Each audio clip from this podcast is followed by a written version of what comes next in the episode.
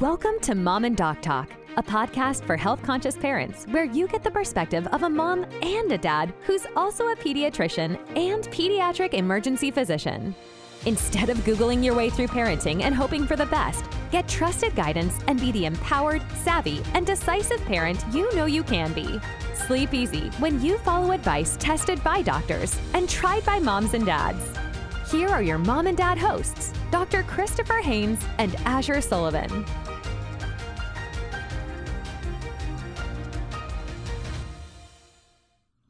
Hello, welcome back to Mom and Doc Talk. This is Azure. Hi guys, it's Doctor Chris. Hope everyone's doing well. Yeah, how is everybody today? How are you, Doctor Chris? It's been a long day. I worked a shift today. It's been uh, it's a hot day outside, so we saw the typical uh, lots of fractures, lots of lacerations. Lots fall- of outdoor activity related things. Falling off of scooters, monkey bars, rashes, you name it, we saw it. Yeah, uh, it's been really hot these past few days. I know you'll hear you'll hear us say that a lot. Just Pennsylvania has such extremes; it's insane. Uh, talking about the summer activities and all the things surrounding that, there are a lot of you know camping and uh, other activities going on, and kayaking outside, wood hiking, all those things. And with co- what comes with that is insect bites, rashes. All those lovely skin issues that we are always concerned about when we see something red on our body or something, a squiggly line, right? And we are here to talk about a lot of those things and kind of put your mind at ease and uh, give you a little bit of insight on the most common rashes and insect insect bites. So we're going to call today Bites, Stings, and Things. It's my favorite. Um, we also have a class that's really just focused all on this, by the way, everybody. And this is really kind of just hitting the um, the peak of the iceberg, if you will. So this is just really mo- more of the common ones, and Doctor Chris is going to really elaborate on a lot of these things. Yeah, and you don't have pictures to look at. You can go check out our blogs that are available as well if you want to check out pictures, but I'll try to describe them the best of my ability. Oh, it's going to be great descriptions. No, red and bumpy. Red and bumpy. Hot red, red and bumpy. Red is going to be the most common color of tonight's topic. Uh, not always. Now, talking about bites, stings, and things, Doctor Chris, what is the first thing that comes to your mind that you want to discuss? So I would start with rashes. Major- far, far away, the majority of rashes really, really bother parents. And half the times they don't even bother the kids at all. And you know, in medicine, we approach rashes in a way that there are only a couple that are going to hurt your child or an adult. Um, the rashes that we worry about, one of them is called petechiae. Petechiae look like almost... Um, That's a fun word, actually. It's P E T E C H I A. I love petechiae. Uh, we don't like them. It sounds like a really rare dish of some sort, doesn't it? Yeah, a little bit. Uh, petechiae look like reddish pinpoint blood spots. And you may have seen them from, sometimes you'll see them from too much vomiting. You'll see them on a child's face or an adult's face. It almost looks like capillaries broke or blood vessels broke. And that's a scary rash. Um, if you have it above your shoulders and it, you're vomiting, you don't need to worry about it. But if you develop petechiae on your legs or your arms, things that you worry about are bleeding disorders or platelet disorders, and petechiae can sometimes be associated with meningitis as well. So you see petechiae, you need to get your child checked out.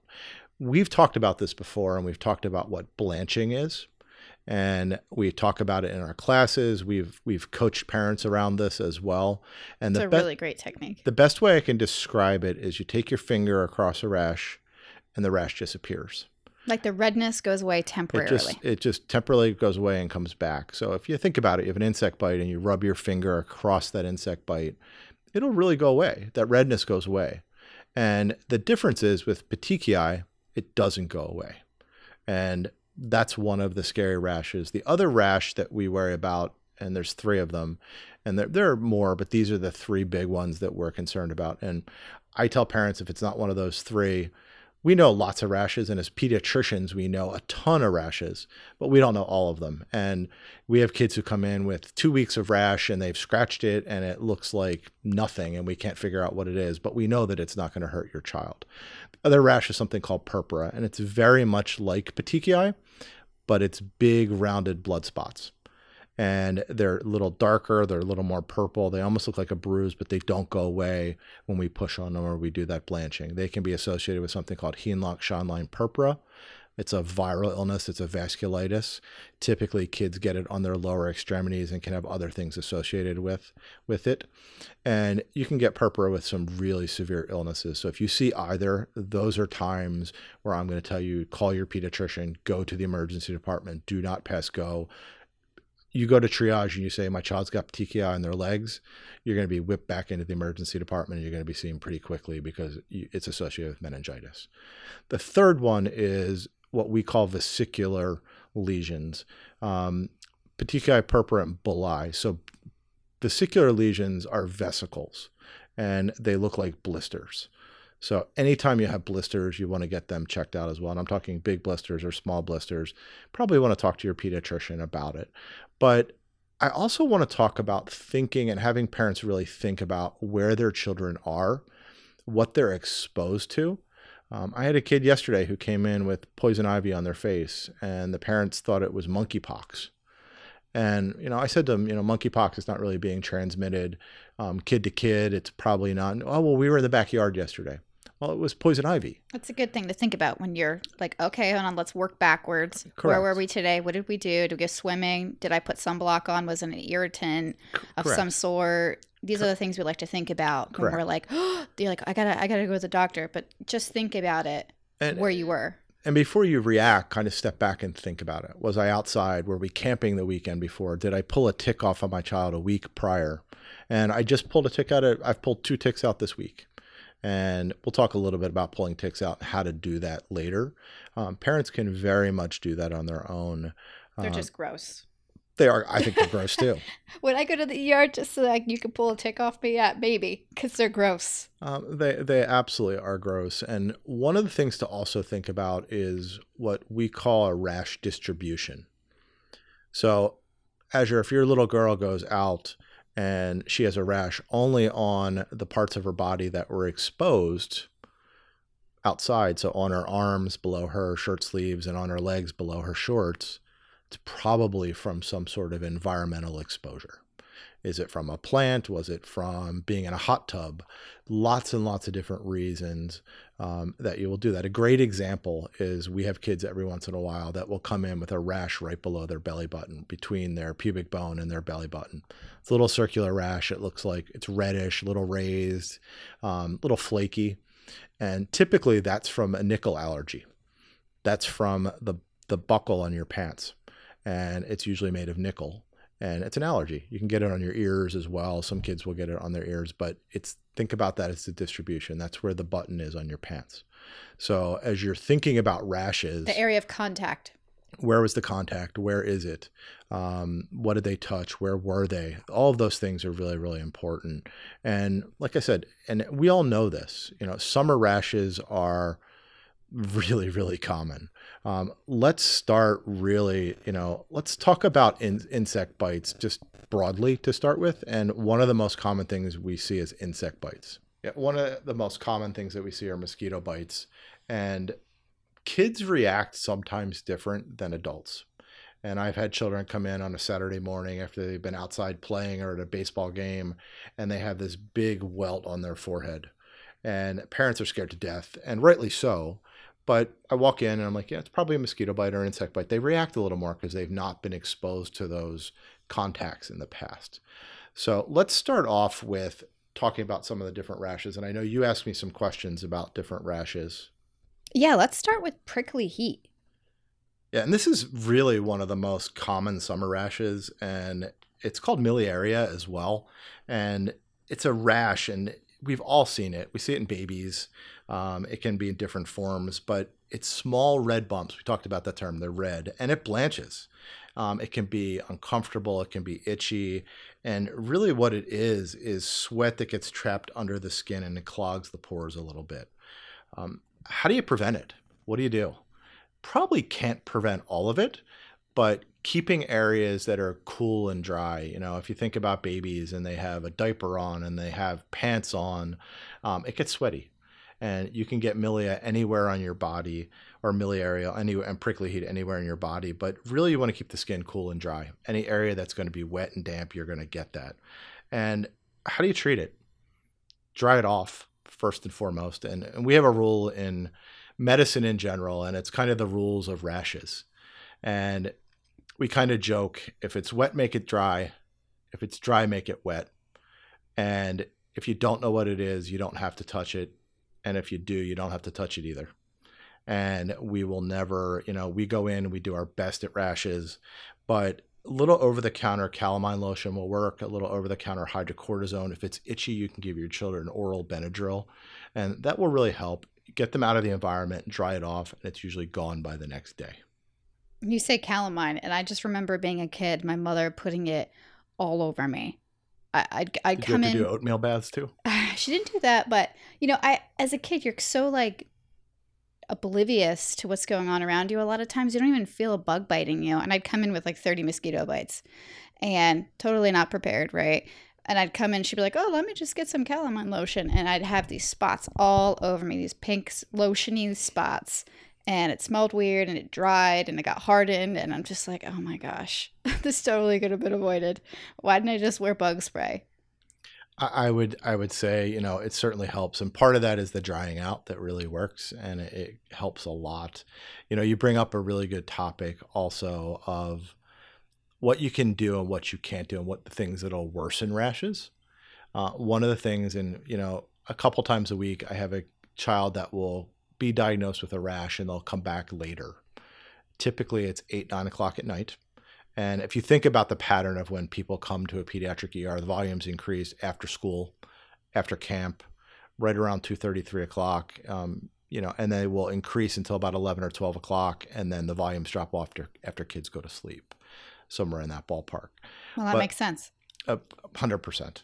And one of the things that we see is people will bounce back into the emergency department after diagnosed, you know, I diagnosed prickly heat or I diagnosed some other rash, and they put their child in a warm bath at night.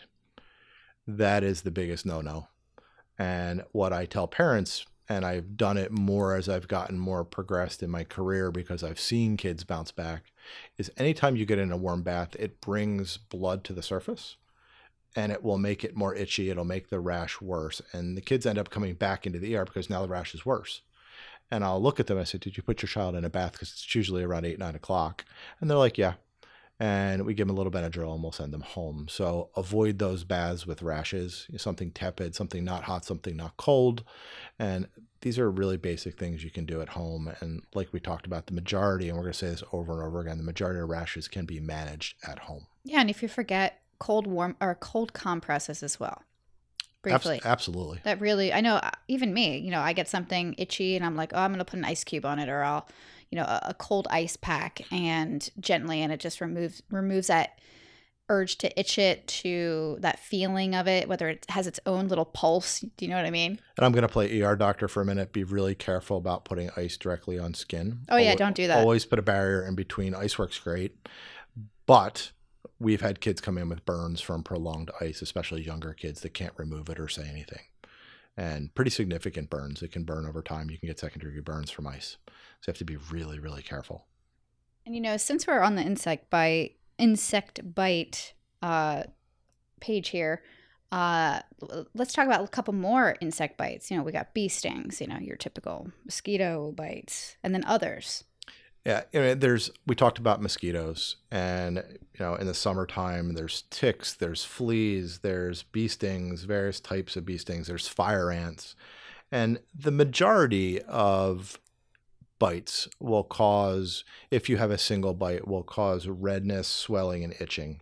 Um, rarely, and we'll talk about Lyme disease and West Nile virus later, and Rocky Mountain spotted fever, they can cause more severe illness. Um, but they're there. You can, you know, certainly bug spray to avoid them. Or just put Azure around you, because clearly when I'm around a group of people, no one gets eaten. I do.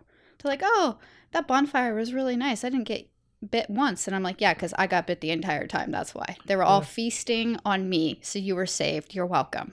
Well, what can you do to prevent them, right? You can wear long sleeves, will definitely help. You can use insect repellent, and certainly you want to use an insect repellent that's appropriate for children. Dress up and down, long sleeves. I'm imagining you dressed in like a full snowsuit. Oh, I do. With- if I'm invited outside anywhere after like s- close to dusk, it's sweatpants, socks over the sweatpants, sandals over the socks so I can monitor. And then I have a long sleeve like sweatshirt on, and then I have the hoodie over my head, hair tied, and like, what is it? The drawstrings pulled shut on my face. It's trying to hide. Uh, I would say first and foremost, though, of all the things we've talked about so far, mosquito bites are most common. And what can you do? You can do the Azure Calamine lotion where you put the little drops all over the place. That will certainly help. You can do Benadryl. Um, you can certainly use hydrocortisone, and it's a local itch cream that will help as well. Um, you can give an over-the-counter antihistamine, you know, oral Benadryl, and things that you need to worry about. So these will all go away on their own if you just let them go away.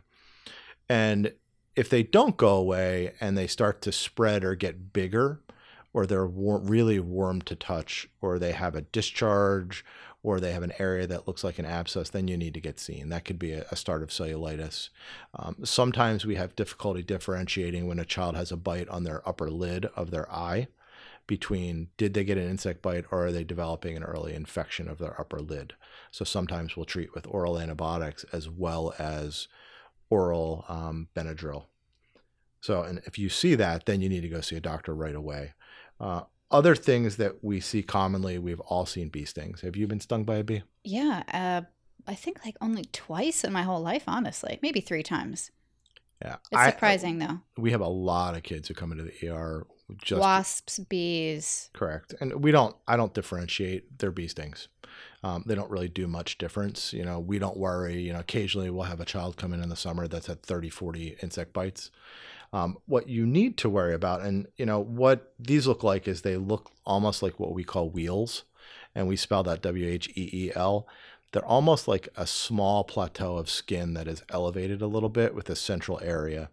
Um, and we have parents come in that want them checked out. Um, generally, you don't have to if you've not had a major reaction, and we'll talk about that in a minute. It almost looks like when you go get an allergy test, they put like a little amount of fluid under the skin, like a pocket, and yeah. it's raised much like you described. Absolutely. And it can get blotchy around it as well. It usually looks lighter. Yeah, almost looks like red a, around it. Almost like a single hive as well.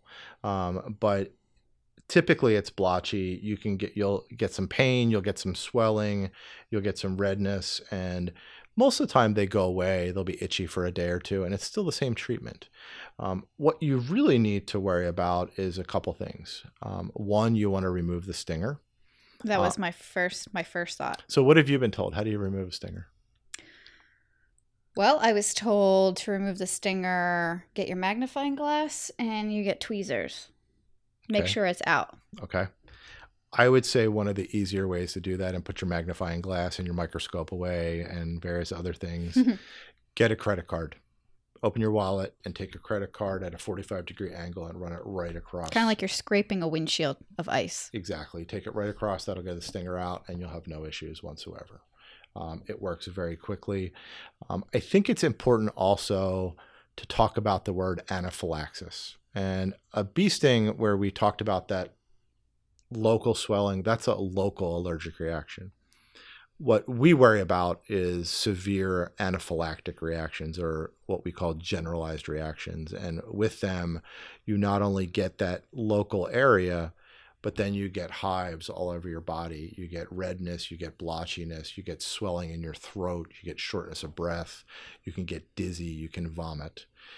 If you see signs of that, you need to call nine one one.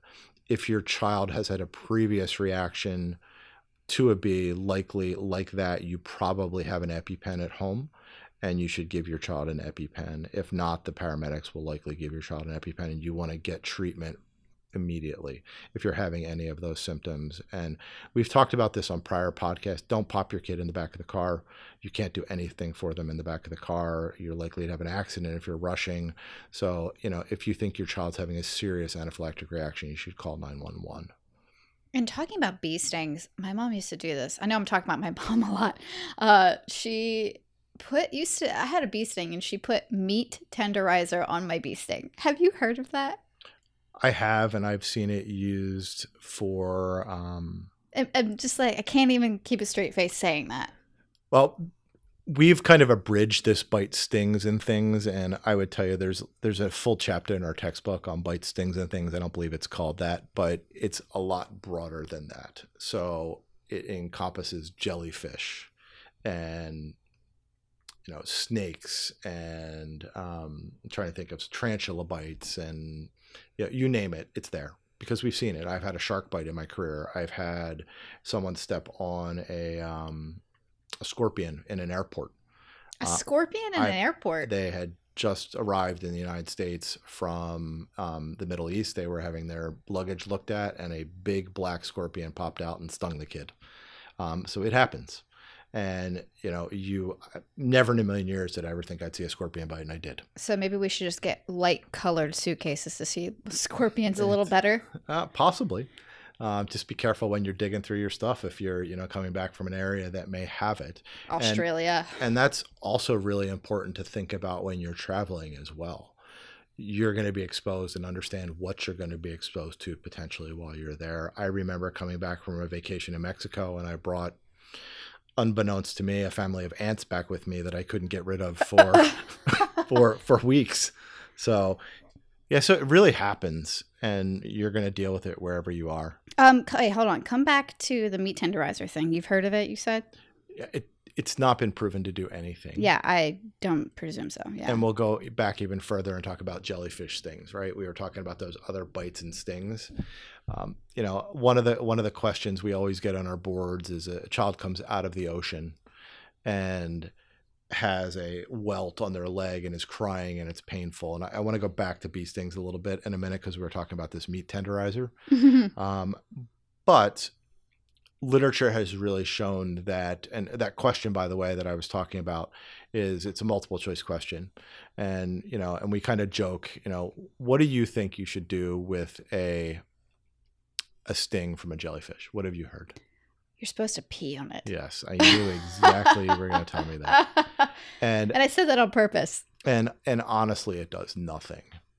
And meat tenderizer doesn't do anything. And what's interesting, and I, I find this, and it's just me being a nerd, um, what I find interesting about ver- marine envenomations, and this is venom from jellyfish, from stingray, from a variety of different things in the, in the ocean. Water, yeah. They have toxin that's it's described as heat labile. And what that means is at high temperatures, it breaks down and it goes away. So for instance, if you have a stingray sting or you've gotten their barb in the back of your leg and it's extremely painful, I've seen one in my career, you put them in one ten, one twenty degree water and the pain goes away. Because the toxin is heat labile and it's now been destroyed and it's gone. So what can you do with, you know, bee stings? Make sure the stinger's out. I'll bring it kind of back to our bee stings. You know, make sure the stinger's out. Um, wash it with soap and water. You don't want to get infected. You should really do that for all insect bites as well. Certainly a little bit of hydrocortisone directly on it, little calamine, oral Benadryl. Make sure and look out that you're not having anaphylaxis. And certainly we can do another Bite Stings and Things podcast where we talk about some other fun bites. Um, I recently had a water moccasin bite in the emergency department. And when I talked to the toxicologist, he said things are changing. I never expected to see one in Pennsylvania where, where we live. And he said, as global warming is increasing, which not sure it is or it isn't. They're coming more in our area. They're coming further south. They're getting a little comfortable. And we're starting to see rattlers in this area as well.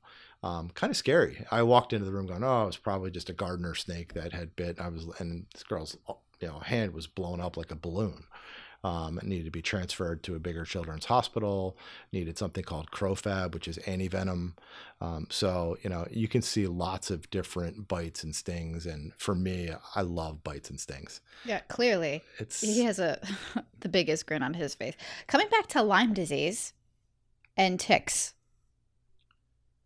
Where so does what, Lyme disease come from? So Lyme disease, you're going to get from ticks, right? Typically, it's not the big ticks that you see. Not the big bulbous ones. Yeah, the, the ones teeny that, the ones. ones that we always hate. Deer ticks. Um, all ticks feed on blood. Gross. And you can get the bacteria that causes it is called Borrelia burgdorferi, Latin terms, right? But it's we call it Borrelia. And it's transmitted by deer ticks. And the two different ticks are the black-legged deer tick and the western black-legged or um, western black-legged tick. So you can see that on the West Coast. You can see it on the East Coast. Where did Lyme come from? Do you have any idea? Someone was... Where'd the name come from, I should someone say? Someone was sick who was named Lyme. No. I've actually driven through the town of Lyme, Connecticut.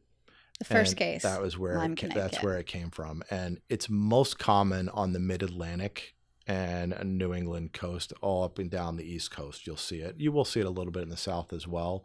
But if you did any medical training from anywhere, Virginia up, we all know how to deal with Lyme disease. And what does Lyme disease do?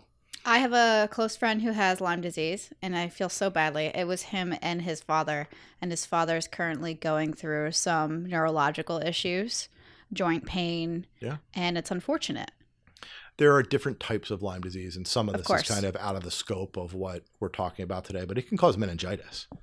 Um, it can cause severe joint pain, um, but typically, you know, it starts out, you don't necessarily have to have a rash.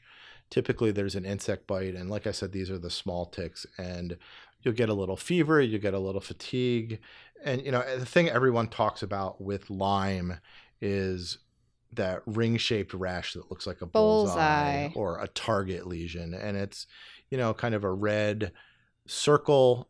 You know, it can vary. It can be really large. It can be up to twelve inches. The rash can occur over several after several days of infection. It usually doesn't start right away. And as I said, it doesn't occur in every child. Uh, the rash can be huge. It can be up that target lesion or that bullseye we talked about can be up to twelve inches. One of the most bizarre I've ever seen was a child that had the target lesion or the bullseye on their face. Oh. And half of it was in their scalp. And half of the circle was on the right side of their face. And it almost just looked like a semicircle. Um, and the parents were like, they have this weird rash. And I looked at it and I was like, well, that's that's Lyme. And they were Lyme positive. And, you know, like we said, it can cause joint pain. It can cause fatigue. And if you think your child has it, you really need to go get tested. Typically, it's not a test you're going to get back immediately in the emergency department. It takes a few days to come back. I also want to comment about a couple things. When you come in with a tick bite, parents are like, are we being treated for Lyme disease? And the literature and the guidance says, don't do that. You're looking out for symptoms. If your child develops the symptoms we've talked about and you think your child might have Lyme, then go see your pediatrician um, or present to the emergency department. Your pediatrician can likely deal with this.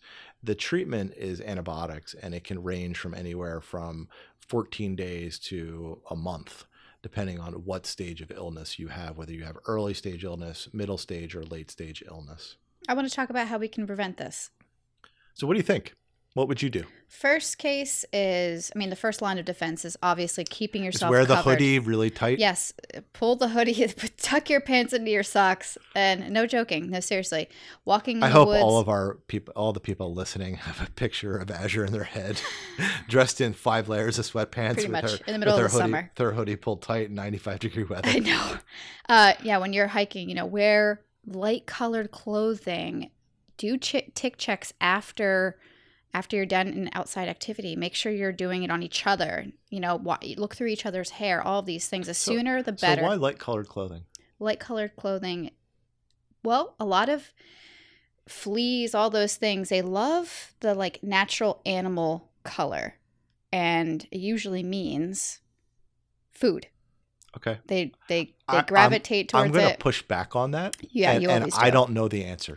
Nobody's one hundred percent I, I, I know, sure. I know lots of answers to things, but I don't know that. But they love, they tend to f- gravitate towards like, you know, a bear, a deer, all these animals that have like darker colored skin, you know. Um, but you might be doing your disservice and get a bee sting because they're looking for bright colors. Exactly. Okay. We can't win them all. One of the things I, I was very fortunate to be able to. But it also makes it easier to find all these bugs on you and crawling on you, because a tick actually doesn't just touch your skin and immediately bite you. It finds a location, usually nice and warm, and like a, like kind of a crevice, like under your armpit, behind your ear, that kind of thing. Very common in your hair. In your hair. Uh, and they search, and it's not instantaneous. So it gives you time to really look for those insects. Actually, it's not an insect. It's an arachnid. It is. So there we go. And I want to go back to colors. Okay. And one of the things, I was very fortunate to go on safari um, years ago in uh, Tanzania. And oh, I love, I love this. And one of the things that you're told is not to wear blue at all. You will get absolutely attacked by tsetse flies. And they can cause heart issues and various other things. And so there is something to be said for color. I think you and I need to do our homework and come back at the next podcast. And yeah, we're going to have to test this one out. Test to try to figure it out. I was told, though, it, they say they do gravitate towards darker, like more natural colors. That was from Doctor Google? That, no. um, anyway, this was from an outdoors expert person, but uh, who, who, you know. We're gonna Times do, have we'll changed. We'll do our homework and come back. That was years ago. See what the see what the experts say. I want to go back to tick checks. And tick checks include all body surface areas, in between toes, in between fingers, um, genital region, in your hair. And this should be done, really come home, take a shower, take a bath, and then begin to look and really look closely. And going back to what you said, it's not usually the biggest ticks that cause Lyme disease. It's the teeny ones. Yeah, exactly. Deer ticks around here, most common, that carry Lyme disease, and oh, they're so small. They're the only ones. Deer ticks are the only ones that do carry it, and they're tiny, and you may not see them. So really, really close evaluation. Yeah, let's transition a little bit to Rocky Mountain spotted fever. Have you ever heard of it? I have. What do you know about it? It looks very spotted. Yes, it is very spotted. But I have not had Rocky Mountain spotted fever. I know that. Um, most people have not, and this is one of those things that is a serious, serious bacterial infection. Um, and it's seen most commonly mid-Atlantic, southeast U S. And really what happens is symptoms include a rash. Um, you get it from, it's passed on by mosquitoes usually, and typically you start off with like a fever, you're feeling achy, and then what's this is known for is a rash that you get on your wrists and your ankles, and it progresses towards the midline. And if unle- un- untreated, this can lead to death, and it can lead to kidney failure. It can lead to se- severe, severe problem, and it needs antibiotics and usually I V antibiotics. Does this blanch? Um, this does not usually blanch. And it causes kind of that petechial purpura. So this is one of the things, everyone, you should check. Blanching. This is an important one. Abs- go get go get uh, checked out right away. Absolutely. And a lot of it's, you know, other things you get with it. You get fever, you get headache, you get sore throat. It can look like flu. Yeah, it does sound a lot like flu symptoms. Light sensitivity, body aches. Um, those are signs also of meningitis. When you start to get body aches, you get light sensitivity, you have headache. Um, but this can cause serious, serious bacterial infection and blood infections and shock. And this is something that we really, really worry about. So if you think your child has this, and like I said, think about the distribution of the rash. This rash is distributed on ankles and wrists, and that's where it starts. Um, and not different than a meningitis. Typically, meningitis will start on ankles. Um, so if you see that particular rash on ankles, you need to get checked out. The other virus we see, which we I'm sure you've heard of in the news, is West Nile. And this is pretty rare, but there's, I would say, little areas that it pops up in yearly. And West Nile virus is a rare but serious viral infection. It's caused by a flavivirus, another funky word. Flavy. Uh, flavy. I like saying that. Um, and it's a virus that's commonly found not in the U S, in West Africa, West Asia, Middle East, Europe. And it's, again, transmitted by those damn mosquitoes. And, you know, what it causes is rash, fever, headache. And, again, very much like Rocky Mountain spotted fever, it can lead to serious health problems, and it can cause encephalitis. And what is encephalitis? think about your brain, and the best way I can describe it is it's covered in a couple layers of Ziploc bags. And encephalitis is where you get inflammation of the covering of your brain. You get inflammation of the brain as a whole, and it can cause lots of problems. And very similar to what we talked about in avoiding Lyme disease and avoiding Rocky Mountain spotted fever, avoiding West Nile, is wearing those clothes, you know, dressing up like Azure, and where you have your, your, your hood tied really tight and wearing long sleeves, long pants, and insect repellent, using a great insect repellent. And typically they talk about DEET involved in it. Yeah, we don't want to use too much DEET, but no, especially in young kids, but it definitely will help. And that's spelled D E E T, and something that if you have any thoughts that your child may have, West Nile, Rocky Mountain spotted fever, anything like that, you need to get checked out right away. Oh yeah, definitely. Now, we have a couple more rashes that we want to bring up. We have lots of rashes. We well, do rashes all night. A couple that are uh, on your to-do right now. Plant dermatitis. Okay, so plant dermatitis. You also brought this up earlier. Also known as poison ivy, poison oak, poison sumac. Parents okay. come in and they're like, what, what kind is it? I have no idea. They all look exactly the same. And the rash, I, this one is really neat in a way from my standpoint. It causes redness, it causes swelling, it causes blistering, but it typically is in a linear pattern. It's kind of in a line. And I want to go back to insect bites. And one of the things we missed is insects like to do something called breakfast, lunch, and dinner. And they typically have a snack along the way. Yeah, they have snacks all over me. So, you know, if you think about it, you're going to have a pattern in that area where it goes back to the pattern thing, where you have one bite, a couple centimeters away, you have another, then you have another bite, and it's breakfast, lunch, and dinner. They're feeding on you as they go. Um, and if you think about poison ivy, it tends to have this kind of almost raised red, almost line. Like a striation, yeah. A little bit. And, and not always. It can be in clusters, and it can be, it's usually raised, and it has very fine vesicles or blisters. And, you know, what do you do if you think your child has poison ivy? This goes back to your favorite thing, calamine lotion will definitely help. Um, Make sure you're washing the area, soapy water, getting those oils yes, off of under your fingernails. Use a nail brush from this, the surface. That's great that you said that. And one of the things that I counsel all parents, and I have these boys that are nine, ten years old, and they're they're out for the summer, and they're riding bikes, and they're coming in with poison ivy all over their face. And I look at their fingernails, and I kind of roll my eyes in disgust as the parent does the same thing, and they're they're dirt and grimy, they've not cut their fingernails. The oils are what causes this. So if you have poison ivy on your arm and I touch it as a doctor, I can't get poison ivy because there's not oil in the actual lesions itself. The oil is under your fingernails. So what happens is you will get it, it's under your fingernails, on your hands, where you start scratching on your face, on your legs, wherever, that's where you're going to get it. You're going to get it from continued exposure over time to oils. And I'll have kids that will come in that parents are like, you know, I've treated, I've washed it, but they don't clean their hands. They don't wash under their fingernails. So that brush thing, the soap and water, that will really, really help. I think the other thing that's really important with poison ivy is the rash when it occurs on the face can be really, really bad. It's the one time that the majority of us will use oral steroids. So if your child's having difficulty with poison ivy and you think it's poison ivy on their face, then you probably need to go get checked out by your doctor. And what do they say? Leaves of three, let it be.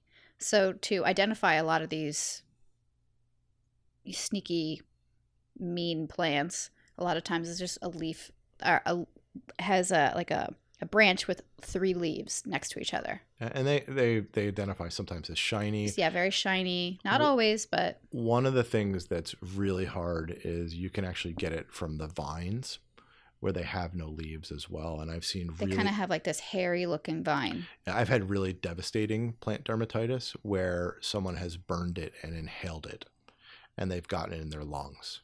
Um, and they've been really sick from it. So you have to be really careful what you're burning as well. You know, big campfire, big bonfire, and you throw, you know, these vines in it. And it was actually poison ivy that you've now vaporized into the air. Mm-hmm. Um, so like you said, clean soap and water under the nails. Um, be really, really careful. a couple other things. We have summer's itch. Did you say summer's itch or swimmer's itch? Swimmer's itch. Sorry, I meant to say swimmer's, not summer's itch. You're it fixated summer. on summer? It is a summer itch. So swimmer's itch is called cercarial dermatitis. And this is a rash that's caused by contact with water that contains a small parasite that gets into our skin by accident.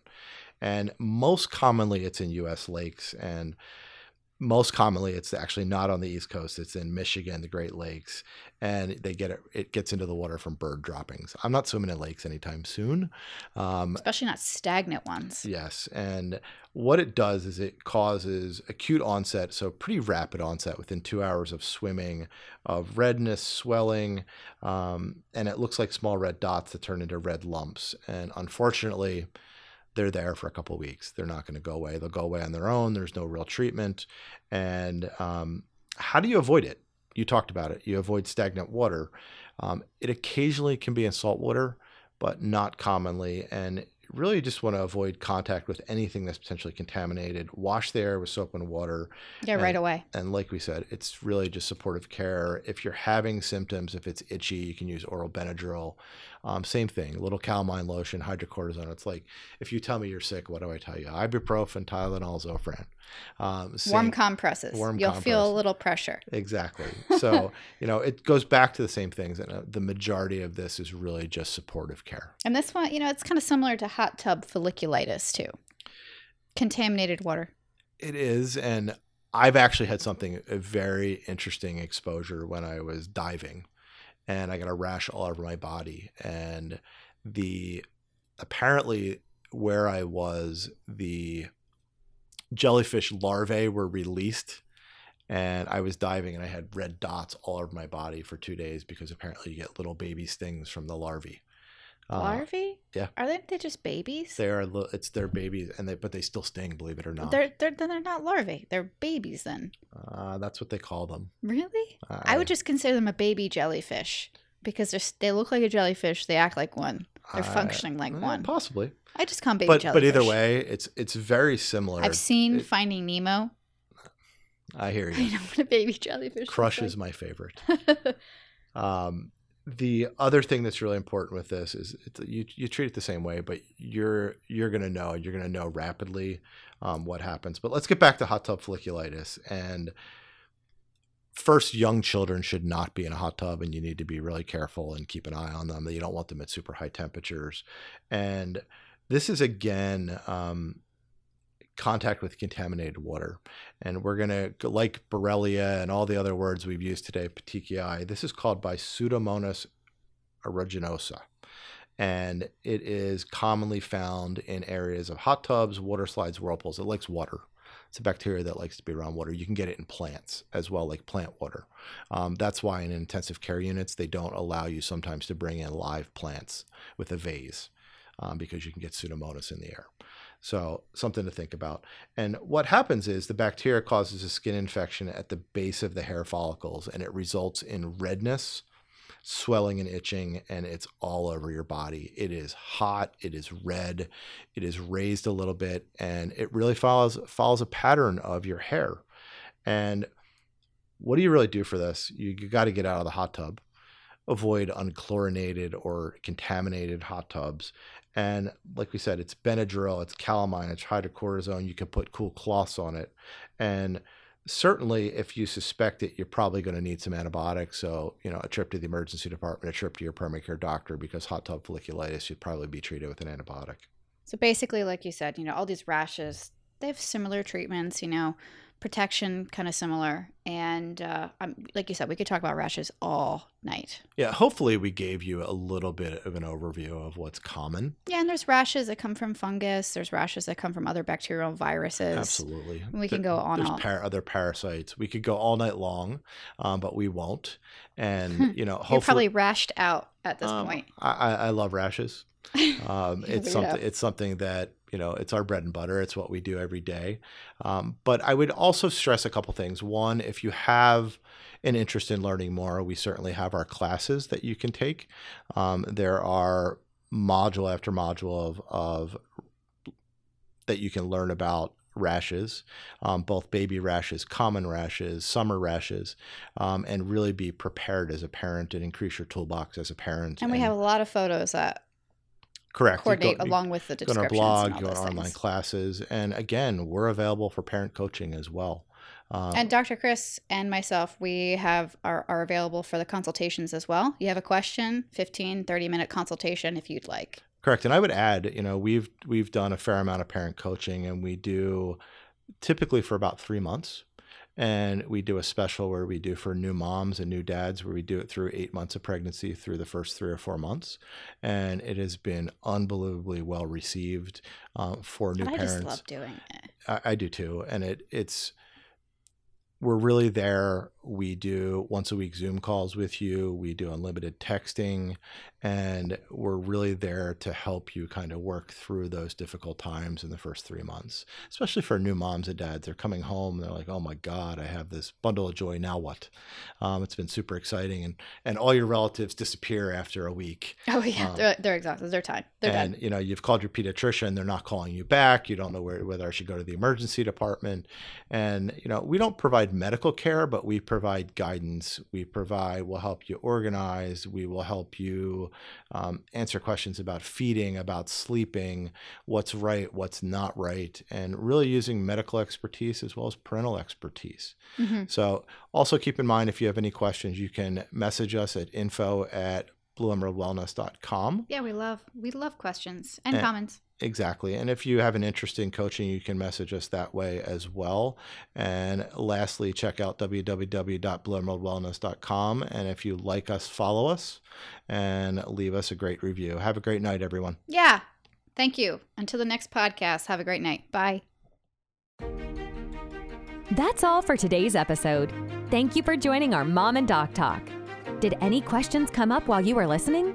Share your questions with Doctor Christopher and Azure by visiting w w w dot blue emerald wellness dot com. You can also connect with them on Instagram at We Are Kids Health Secrets. Don't forget to rate the show on iTunes or Spotify so we can continue answering your most pressing kids' health and parenting questions. Thanks again for tuning in, and we'll catch you in the next episode of Mom and Doc Talk. The content of this podcast, the opinions and information provided by the co-host and guests are for educational purposes only and should not replace the care provided by your child's physician. If you or your child is ill or having an emergency, please call nine one one or seek care immediately.